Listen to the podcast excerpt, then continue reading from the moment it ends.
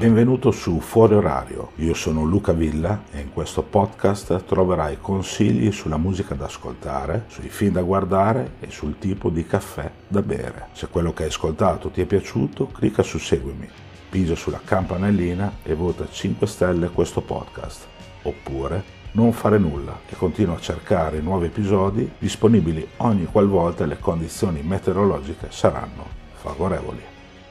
Testo e voce di Luca Villa, musiche di Alessandro Masao.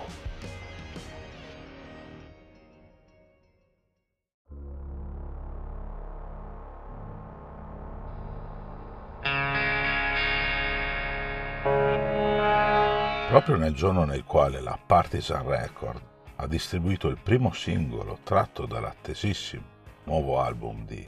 PJ Harvey, la stessa etichetta discografica, quella di gente come Idols e Fountains DC, ha reso pubblico il primo singolo in solista della voce proprio dei Fountains DC, Grian Chatten. La canzone, arrivata senza troppe pubblicità, si chiama Deathcore e per il momento non si sa se è solo un pezzo in solista del nostro, il suo primo, o se invece più in là arriverà addirittura un disco o un EP in solista. Solo il tempo ce lo dirà. Non pago di aver già pubblicato negli ultimi quattro anni tre dei migliori dischi dell'attuale scena post-punk, tra l'altro un disco migliore dell'altro, album che sono riusciti a farmi capire quanto siano proprio i Fountains DC, la migliore band là fuori in questo momento, quantomeno per me, Grian Chatten ha pubblicato in sordina un pezzo inedito, registrato a Madrid giusto qualche mese fa. Dopo averla ascoltata è interessante notare che i Fountains DC a inizio anno abbiano riletto in studio e con risultati eccezionali uno dei migliori pezzi del compianto Nick Drake, Cello Song, per un imminente tributo tutto dedicato al cantautore, facendola di fatto diventare però una loro canzone, così come da richiesta di chi quel disco tributo l'ha organizzato.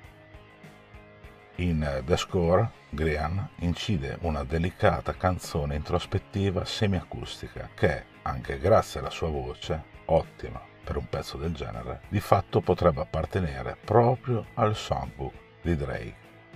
quello del periodo del suo debutto soprattutto, con una seconda parte dove c'è un intrigante tappeto elettronico mai invadente ma sicuramente intrigante che richiama invece i Radiohead quelli del periodo post OK Computer, gruppo che sta influenzando parecchie band della scena post-punk attuale. Si senta per esempio il nuovo LP dei Murder Capital, Gigi's Recovery, del quale ho parlato giusto qualche mese fa proprio in questo podcast.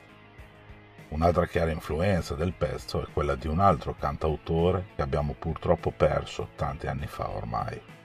Elio Smith, e le sue melodie in grado di toccare l'anima, proprio come riesce a fare Chettan in questo pezzo. Come diceva Joe il futuro non è scritto e non sapendo se a questa The Score seguirà un LP solista di Chettan, cosa che mi auguro, non rimane che schiacciare ripetutamente play sulla canzone